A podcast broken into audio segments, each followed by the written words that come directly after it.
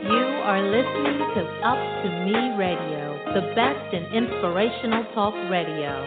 It's up to me. It's up to me to be the very best I can be.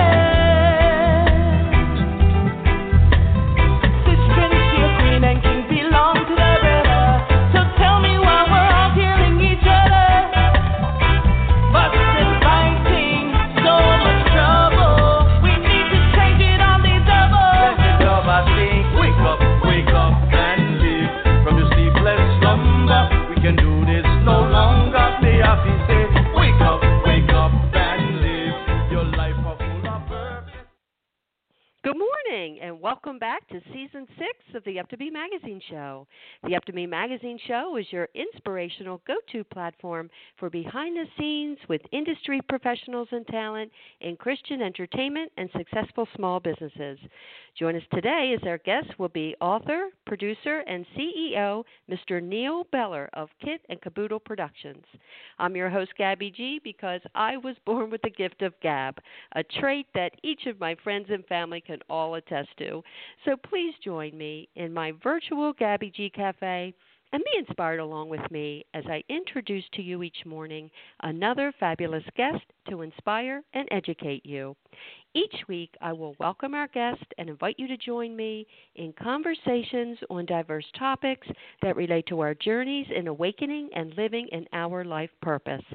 I'm blessed and humbled to be a part of this Christ led team, and I do not take this opportunity to serve as your host for granted. Here at Up to Me magazine, we love to encourage and empower each other to be the best that we can be. So, this program is truly meant to be a platform of voices to be heard and expressed in a safe and non judgmental environment.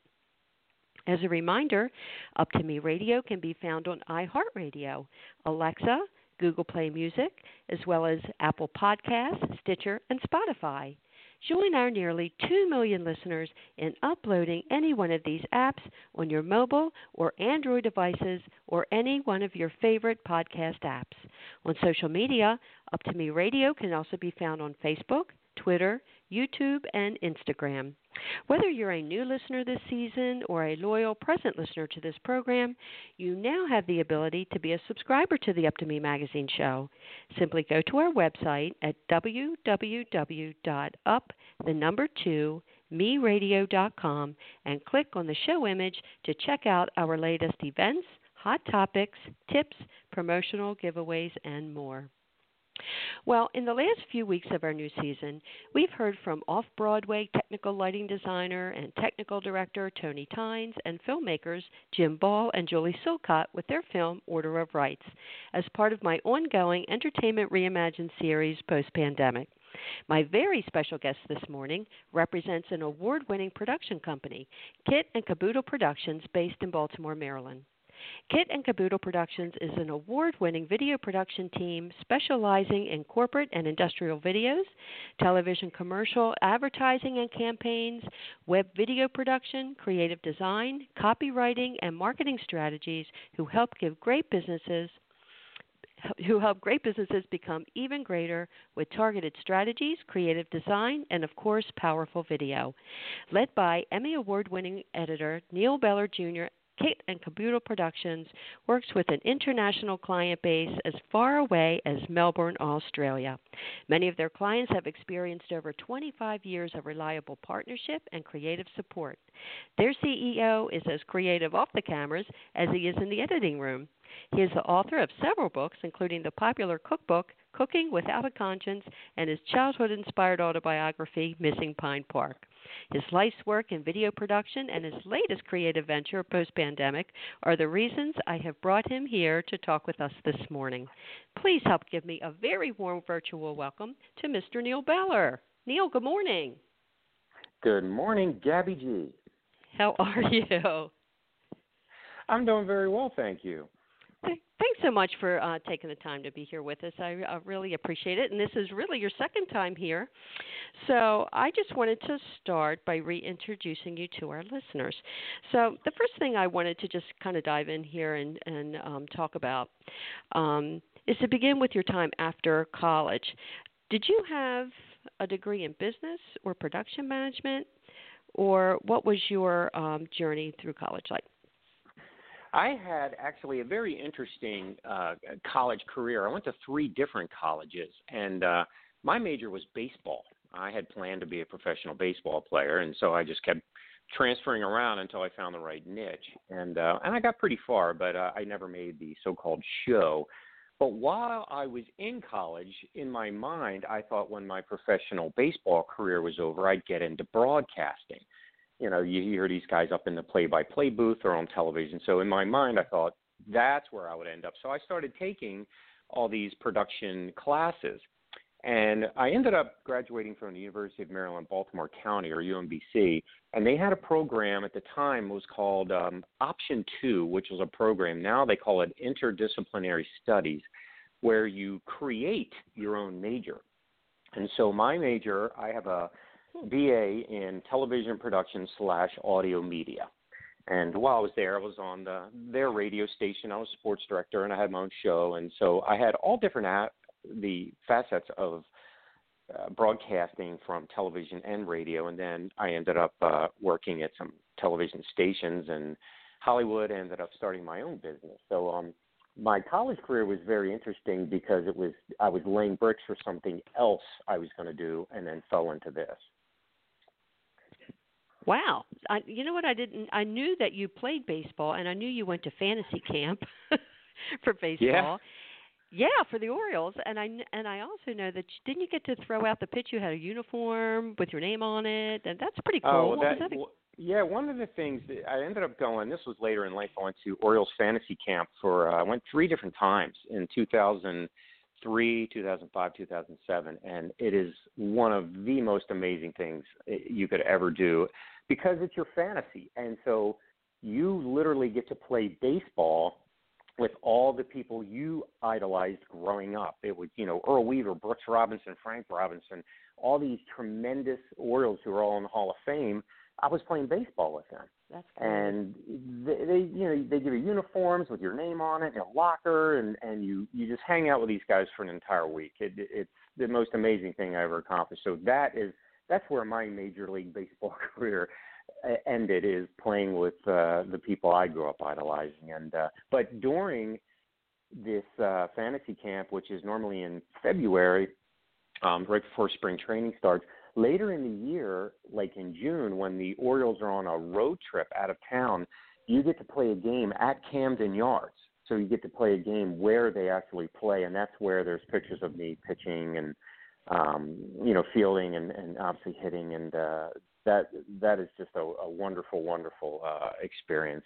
And it, you get baseball cards that you know your pictures on it. You, I used to hand them out as business cards, and uh, oh boy, yeah, that's that that was my one big dream. That's awesome to be able to do that. And actually, I really you're you're probably one of the few people I know that has accomplished and experienced um everything they ever set out to do in life. So, and you know, you've had. So let's talk about um, your your radio show first. Um, you were with, were you co-hosting with Sherry Elliker on WBAL yes. Radio, and that's that where you correct. did your Ask Natalie show, correct? That is correct. Yes, came up with the uh, idea for Ask Natalie, and that was also uh, a mistake. You know, it's always funny. You always hear about things like, you know, hard pretzels they were a mistake. The baker fell asleep and they, he thought he burnt the pretzels, but then somebody loved them. And then, of course, you know, we eat millions of pounds of those a year. And uh, I was just setting up some audio equipment, and uh, my five year old daughter was like, "What is what is that?" And I explained to her, and and she says, "Can I try it?" So I I interviewed her, and the the answers that a precocious five year old can spit out were it was just I, I had gold in a bottle and I was like, "Oh my gosh, we got to run with this." So I just started interviewing her every week about everything from offshore offshore drilling to um, you know climate change to all these different things, and to hear what a five year old thinks is is just fascinating. And she ended up winning two Associated Press awards, and at one point they said she was the youngest news correspondent in the nation. She came in second for an Edward R. Murrow Award. And ironically, she is now in college at UMBC, majoring in communication. How about that? Life imitates yeah, art, so, doesn't it? Yeah, there you go. There you go. So uh, yeah, that was uh, and that was a big thing that uh, was by accident, but we ran with that for about three years. Uh, Ask Natalie was a huge, uh, huge success for them. So how did you start? Was this post um, post WJZ? Because I know yes. you also that was post WJZ. So let's go back. Let's go rewind a little bit and go back from after you've grad or left college, and then you worked for a major television station, WJZ in Baltimore. So tell us about that experience. How did you break into the television industry, and what role did you have with them? Well, the the I had a I had a degree in television, and it was very difficult to find a job in in television at that time when I, I graduated, and so I was working for a DJ company doing weddings and um, you know parties and bars and, and bar mitzvahs and things like that. And uh, they started videotaping these events, and so I started talking to the cameramen and and uh, found out that was interesting. And one of the cameramen's father was Jack Smith, who at the time was the director of the Maryland Film Commission. And so I became friends with him, and I started getting some jobs as a production assistant, a PA, and uh, on some uh, shoots that were coming in from out of town, and uh, and I've just found it super super interesting. And um, I actually lied my way into my first production job at a facility. I worked at a place called Spicer Productions for uh, a few years, and um, I knew that they were looking for a at the time it was called an E2, an assistant editor. And so I found out what an assistant editor needed to do. And in these days, it was all analog and it was all reel to reel tape. There was no digital, there was no cassettes or cartridges or anything like that. And so they told me that I would need to know about waveform monitors and vector scopes and how to set up machines and color bars and tone and all these things that were just third world country terms to me. I had no idea what they were. So Holy I went cow. to this friend of mine. I went to a friend of mine an hour and a half before my interview with the owner and said, You have 45 minutes to teach me everything you know about vector scopes and waveform monitors and color bars. And so he's looking at me like I'm out of my mind, and he was just pointing things out and saying, "Okay, the, you know, the signal's 7.5 microfarads wide, and this is your front porch, and this is your back door, and this is," and he just was pointing stuff out that to me were buzzwords. So I walk in the door, I shake the owner's hand, he walks me right back to a vector scope, turns on, and says, "What do you know about vector scopes?" And oh I my! like, oh my god. well, it's there's your front porch, there's your back doors, seven and a half microfarads. I didn't even know what I was saying. And he turns and he says, "Oh my gosh, you know more than most people. I'm hiring you on the spot." so, so then I'm like, you know, are there any manuals or anything I can look at? And I I took home like 12 manuals and just read them all weekend, trying to just figure out what I was going to be doing on Monday morning and, and that's where it all started. So I, I worked there That's for amazing. several years, and then I ended up going to uh, WJZ TV, and um, I was editing a uh, TV show called Evening Magazine. With, oh, I uh, remember Evening Magazine. Yeah, Donna Hamilton and Steve Yeah. Aveson. I was editing. I edited all that, and and then from there, I um I moved to Hollywood, California, and I uh, edited out there for several years, and um um, basically moving to Hollywood was because that is a production. That's the mecca. That's where everybody wants to be. And then, you know, when you leave Hollywood and you have a good record, you could pretty much go anywhere in the world and say, "Well, I worked in Hollywood, California." And so, um, I did that and ended up moving to Carroll County, Maryland. People were like, "They're like, you left Hollywood for Carroll County, Maryland?" And uh, and that's when I, I started working at another big facility here in town, and this is when the digital revolution uh, started, and they brought me back, and I worked here for several years, and then um, and then I started my own company in uh, 1997, and so it's it's been an interesting journey. Uh, I've been on many many uh, sides of production from um, you know, news to uh, uh, shooting Broadway plays to major motion pictures um, I was a grip for um, It's a Few Good Men for several days in LA and uh, all kinds of other uh, commercials and, you know, who's who of famous people here and there. And it was a, a tremendous, tremendous experience and journey. Unfortunately, the uh, Northridge earthquake happened while I was there, the Rodney mm. King riots, and uh, it was a real mess. And um, I was missing Orioles and I was missing crabs.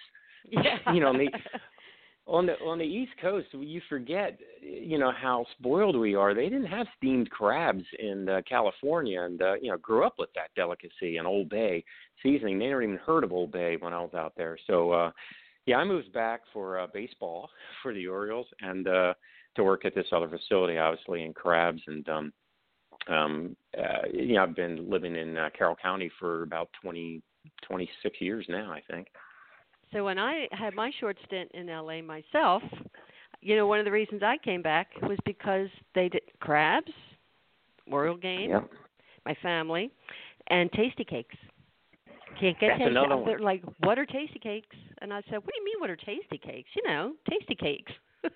And, they and, never you know, heard of tasty you- Tastykakes. it's funny you say that because there was other things. The one thing they on the East Coast we have subs, and the only Yes. sub that they had out there were made at Subway, and they thought that Subway subs were subs, and I'm like, no, you go to a you know an, uh, an Italian place, you you know they pack thousands of pounds of meat on it, they pour oil, you know. I said, this is a sub, you know, and they never even heard of subs. And another thing they don't have out there are snowballs. No, they didn't know yes. what a snowball said. I was Snowballs. like, I could probably make a million dollars if I set up a snowball stand. Yes, And, uh, that's a Baltimore they- thing. Snowballs. Yes. That's not even an East Yeah. Coast thing. That's a Baltimore thing. It's Oh. not like Italian ice. It's a completely different experience. It Yep. is. It is. It, it's completely different, and um, and it's very interesting too because you know so many people in this day and age they they can't wait to grow up and move away, and you realize where your home is when you That's are away. Right. And, and I remember I was in an edit suite, and we were I was working for the Golf Channel, and at the time, hopefully it isn't coming through now. I had a really bad Baltimore accent, and finally, we're like editing for like five or six hours, and this guy just says, he goes, wait a minute, he goes, where are you from? and I said, oh, I- I'm from back east. And he goes, well, I'm from back east. And I go, really, where? And he goes, Phoenix. And I go, no. I said east. You know, Phoenix was east of LA, but I was like, east, Right. you know, the East Coast. And he goes, well, who says like up there and over there, and my mother, my father, and and and I'm like, yeah, that's me. I guess I, I guess I, I'm saying uh, that. And and then I called my sister, who at the time was working at Channel 13. She's still there at WJZ. And I called her on the phone to ask her if I had an accent, and she went, "Yeah." I was like, "Oh my God, that is a Baltimore thing. I sound horrible." I, and I had no idea how bad I sound.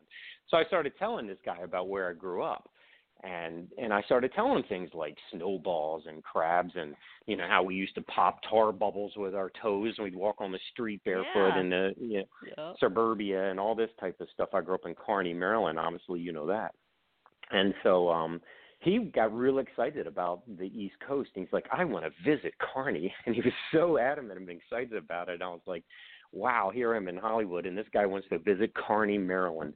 So uh, it, it, I really missed home because it was not just so I could come back and talk bad, but I, I, I just missed where I came from. And uh, that was one of the reasons I moved back and um not you know not from the work or you know lack of work. I had plenty of work out there but um i, I just really wanted to make my life back here where i grew up. And uh you know they always say you can't you can't you you, you can always go home You can always go home. Yep, that's a wonderful um side story there, backstory, um, because actually, when you did come home, um, actually, I want to talk real quick about your book. Since we're since we're on that subject, I was going to talk about Mhm. that in a second. But since we're on that subject, I- let's just go ahead and talk about uh, your book, Missing Pine Park, um, which was renowned in Maryland, in Baltimore, and um, so your book is actually a memoir of your growing up in Carney, Maryland. And what inspired you to do that? Was it right It after you came actu- back from LA, or?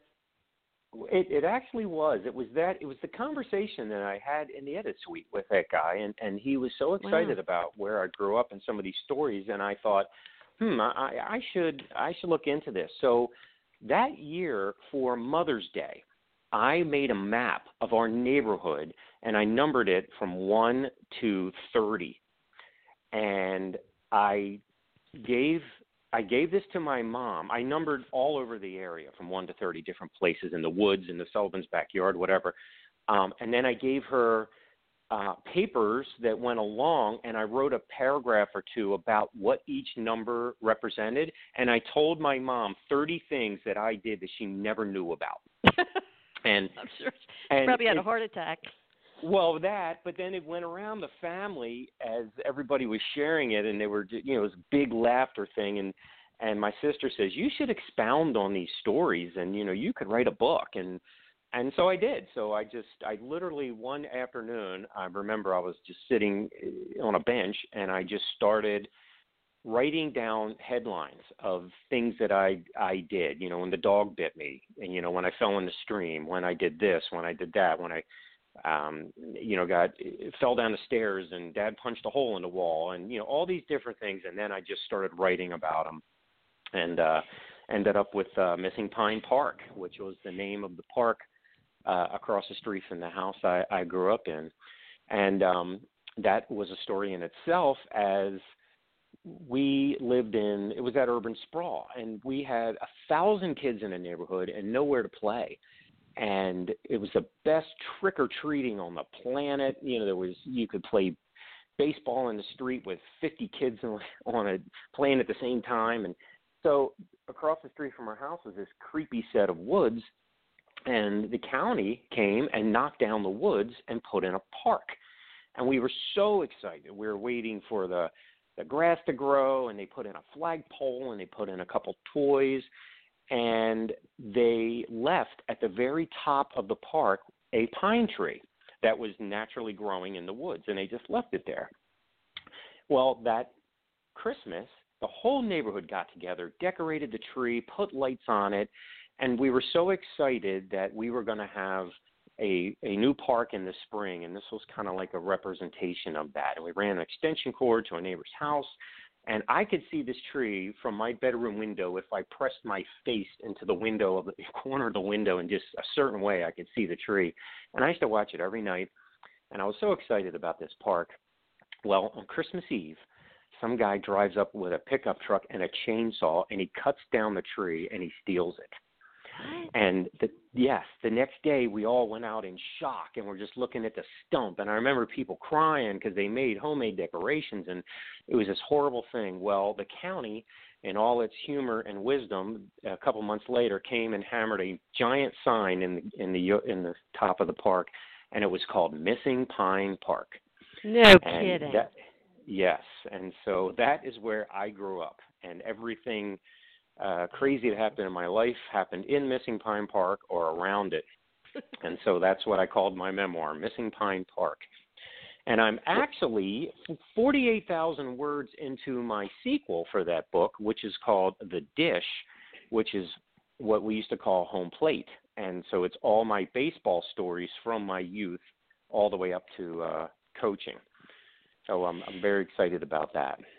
Well, the great thing about this book is, and this is what I encourage people to um, go onto Amazon and you can get Missing Pine Park, is, and especially if you've if you've grown up in the era that we did in the 60s and 70s, where kind of um, dating ourselves here, but you'll Yep. find yourself. It's very much like a Wonder Years type. Remember that TV show, The Wonder Years? Oh it's my very gosh, much like that. It's reminiscent of like just the good old days, and and actually how simplistic life was for us, and the joys that we found in the simplest things.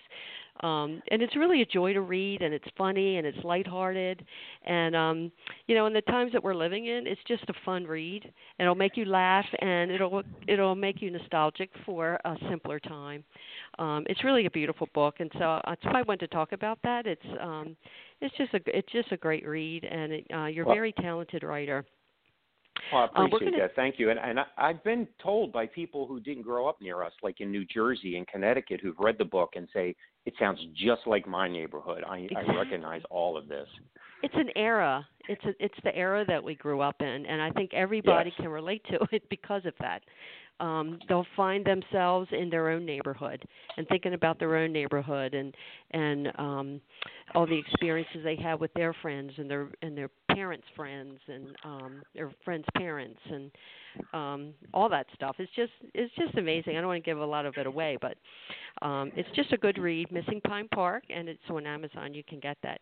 Know, we are going to take a short station break, and when we come back, uh, we're going to talk about um, the uh, Kit and Kaboodle Productions a little bit, and then also about how this uh, pandemic has affected um, the production side of what you do. So um, we're going to take a short station break, and we'll, we'll be right back. There are everyday actions to help prevent the spread of respiratory diseases. Wash your hands. Avoid close contact with people who are sick. Avoid touching your eyes, nose, and mouth. Stay home when you are sick. Cover your cough or sneeze. Clean and disinfect frequently touched objects with household cleaning spray. For more information, visit cdc.gov/covid19. This message brought to you by the National Association of Broadcasters and this station.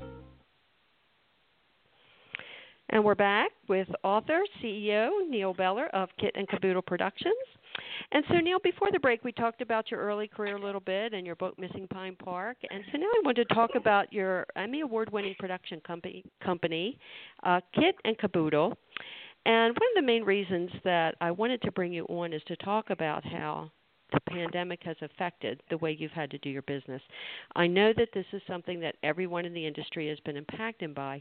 Impacted by. So, um, I just wanted um, you to share your experience. I know you've been with Kit and Kaboodle for you created this company. You said since 1997.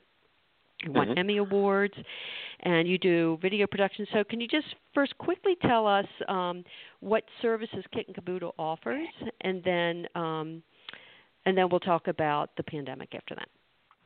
Sure. Um, we are a an agency uh, based company. That's how we started, meaning that there's a lot of ad agencies um, out there, big ones, WB Doner and, and Gray Kirk VanSant and Eisner and all, all over the country. Well, in Baltimore, there was uh, five really big agencies, and so they would contact me to do bids on uh, commercials and uh, corporate videos and and such. And so we would be doing um, higher end uh, commercials that you would see, not not local commercials for like Joe's Carpet, but uh, you know higher end stuff. And so that's how I started. Um, my own company was clients uh, w- would contact me, and I I would just uh, work with them. I would not solicit. Matter of fact, I've never had to solicit work. I've never put ads in in the paper or anything like that because of just the uh, uh, the industry that we were in. It's it's who you know, who you trust, and so people would just pass my name around. And uh, for ten years, I worked for the Baltimore Ravens, uh, doing a, a TV show for them um, called Wired, where we would wire a, a uh, with a microphone somebody during practice the entire week and then during the game, and then we put together all their highlights. Um, I worked for the Orioles for several years doing a, a TV show for them. And uh, I started get, getting um, uh, bigger clients, a lot of uh, stuff through Shock Trauma, which is a, uh, a major uh, trauma hospital here in Baltimore, and uh, Life Bridge, and, and a lot of health stuff like that. And one of my really wonderful clients is Broadway Across America. And um, when a play would come to a city, be it Houston, Orlando, and you know Baltimore, Phoenix, um, they would have a commercial to promote that play and I was doing those commercials in uh, about 27 different cities, um, right out of my uh, facility, which is just uh, another building in my uh, on my property, and so. Um, uh, I, I was doing a, a lot of uh, uh, commercials and industrials, but the one thing that we really excelled at is the, the creative side. Um, people would come to us and they would like, we want to do something, but we don't know what you know, can you come up with a you know a plan or or an option? And if you you know the tagline for our company is a uh, a rare medium well done.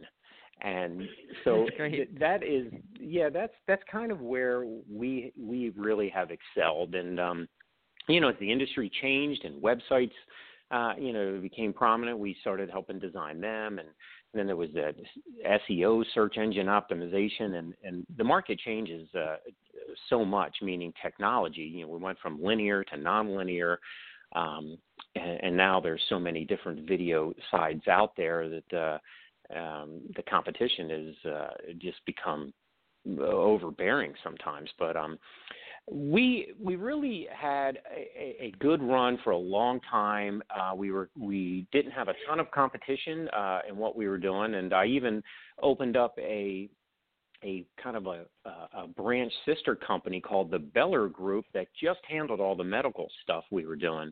Um, had a, an unbelievable opportunity. This sounds kind of gross, but we recorded video an entire face transplant at the University of Maryland um, Medical Center.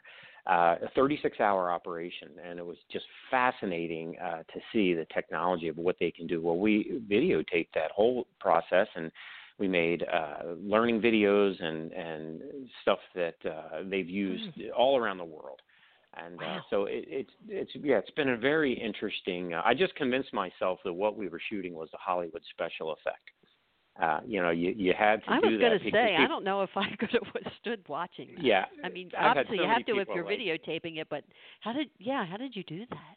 Like well, mind over we, matter, I we, guess.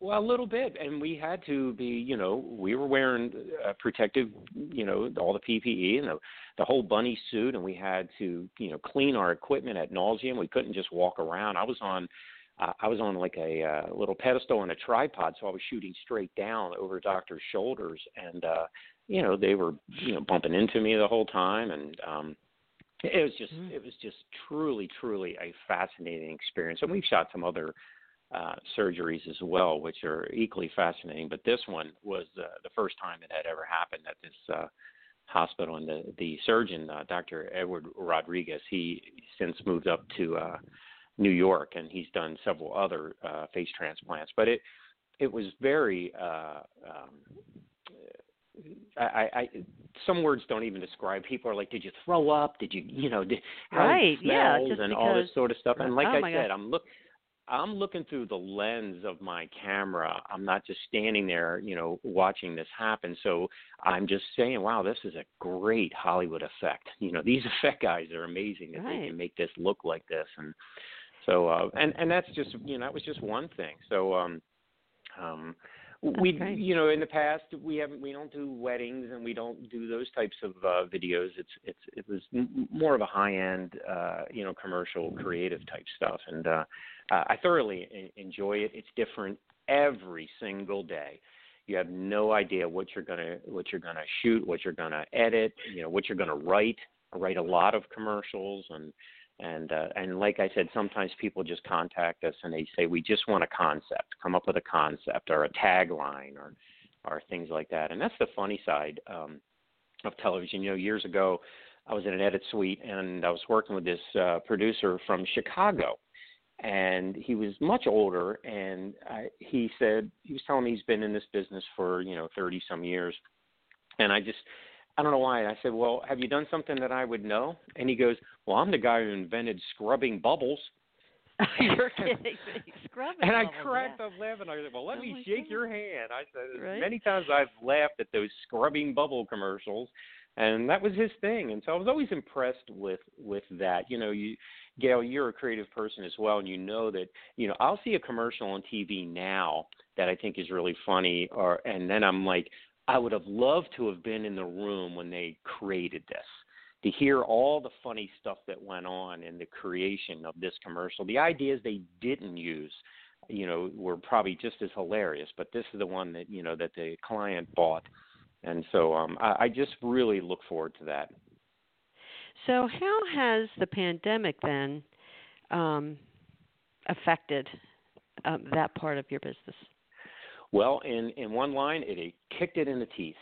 Uh, overnight, we uh, we just went from being very busy to having absolutely nothing on the books.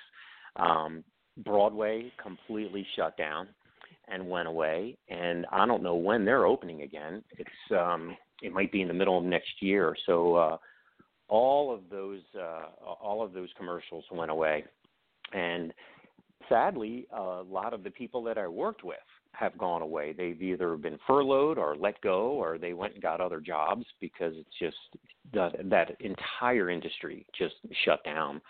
Um, a lot of uh, the corporate people um, took all of their budgets that they were going to have for you know communications and marketing, and they you know they put that in payroll and to try to keep their companies going. So um, a lot of the extraneous money that would have been used to create stuff just went away.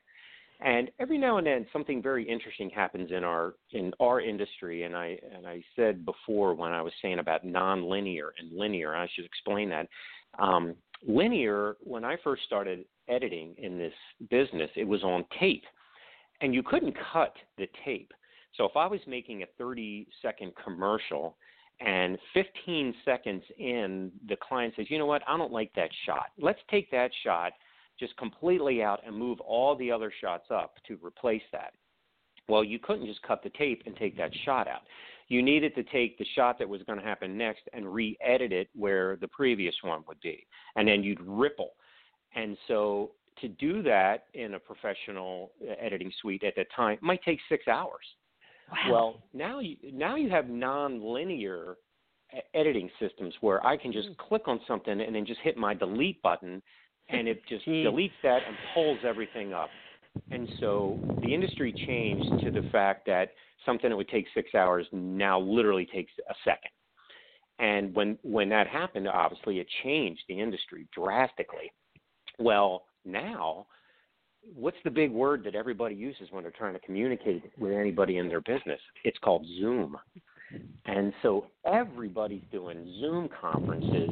And I've had clients that, you know, before the pandemic were like, wow, we want to make a, a really cool marketing video or something, um, uh, you know, that we can share with all of our employees, whatever. Well, now they just have a giant Zoom conference and somebody shares their computer and they make a, you know, glorified PowerPoint and they just throw it right up there and they're like we're fine with this and i'm you know i'm dying a slow death i'm like oh my gosh you know so that whole industry uh you know went away and uh and it's just been rippling and and i know you've seen commercials on tv where people are using their cell phones to make the commercials and your cell Oh, phones yeah. have gotten so much better with hd video and um um another baltimore uh, hero mike rowe uh, from the Discovery Oh, yeah. Channel just did yeah well, he just did a remake of his Dirty Jobs uh, show called uh, a Road Trip. I saw that. Trip. That's great.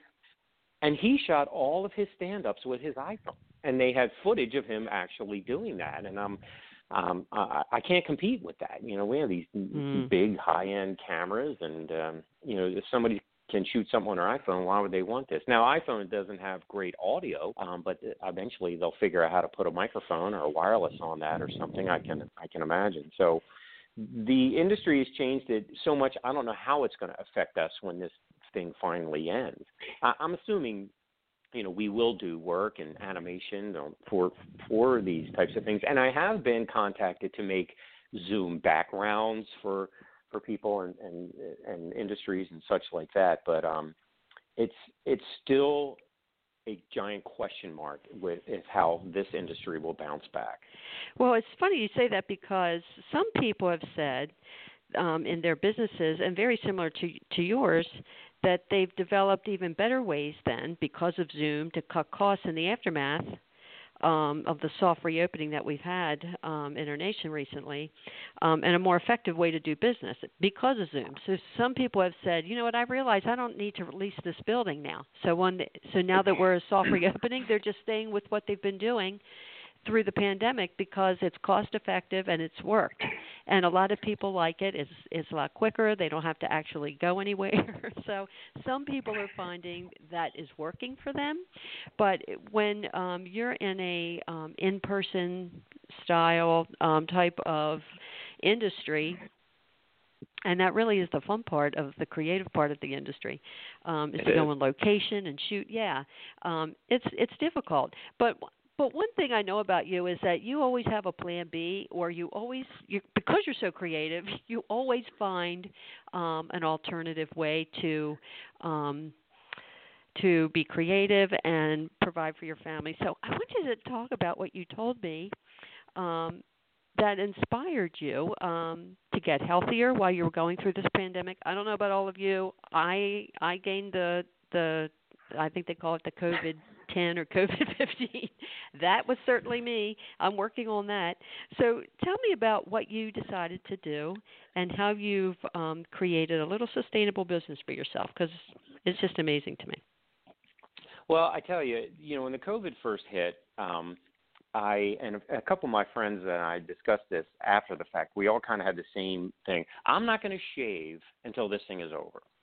and so I started growing a beard, and uh, because of my advanced age, it was coming in white, and so I hit stages, and I'm like, wow, I look like Kenny Rogers. You know, this thing better end soon. And then it's like, wow, I look like Duck Dynasty. This thing better end soon. And then then I'm getting auditions to try out for ZZ Top, and I'm like, okay, it's it's time to go in a different direction here because I'm looking pretty grisly. So um, I shaved everything off, and then I started like working out, and I started doing something completely different, and I found this really nice health plan, and I, you know, I I couldn't really run out to fast food restaurants or anything because of the you know the pandemic, so I ended up losing 22 pounds and and I got in I got in really good shape. And uh, and I was very I was very happy with myself because even though I told you earlier my main goal in life was to be a professional baseball player my main goal in life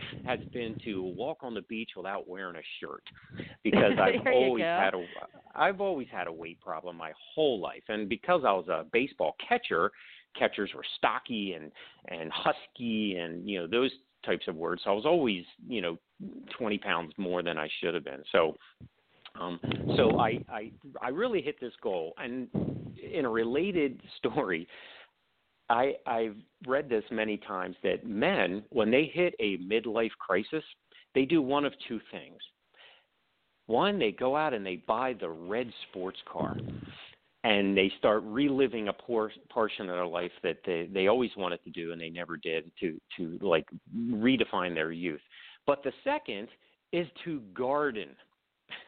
So To I garden? the gardening I route. I haven't heard that. Yep, buy the sports car or start a garden. Now I've always had a garden, but it was always just fun stuff. You know, grow a couple uh, tomatoes or banana peppers or you know cucumbers like this. Well, I really like spicy food, so um, last year I started playing around with this, and I and I planted about ten jalapeno plants, and I got a really good bounty. And so this year I wanted to work on that, so I planted about thirty of these plants and jalapenos were coming in like gangbusters. And so i started i started canning and i started making all these different things. I have this uh I call it volcano salsa which is um everything's uh, from my in it from my garden and it's very spicy. It's got jalapenos. I'm, i made jalapenos. I made banana peppers. Um and i was started pickling all this stuff uh, lots of spaghetti sauce. Well i started playing with pepper jelly. And because I like the spicy, but I also like the sweet. And so, uh, and this is another thing I've discussed uh, with men at great length is I there was a point where I was a very salty lover, meaning if I went to a party, I'd be all over the potato chips and all the salty snacks that are on the table. But I hit this point a couple years ago where I went to the sweet. So now I'm looking for the cupcakes and the cookies and the dips and and you know the, the chocolate fondues and things like that. I, I, so I wanted to put a sweet thing in.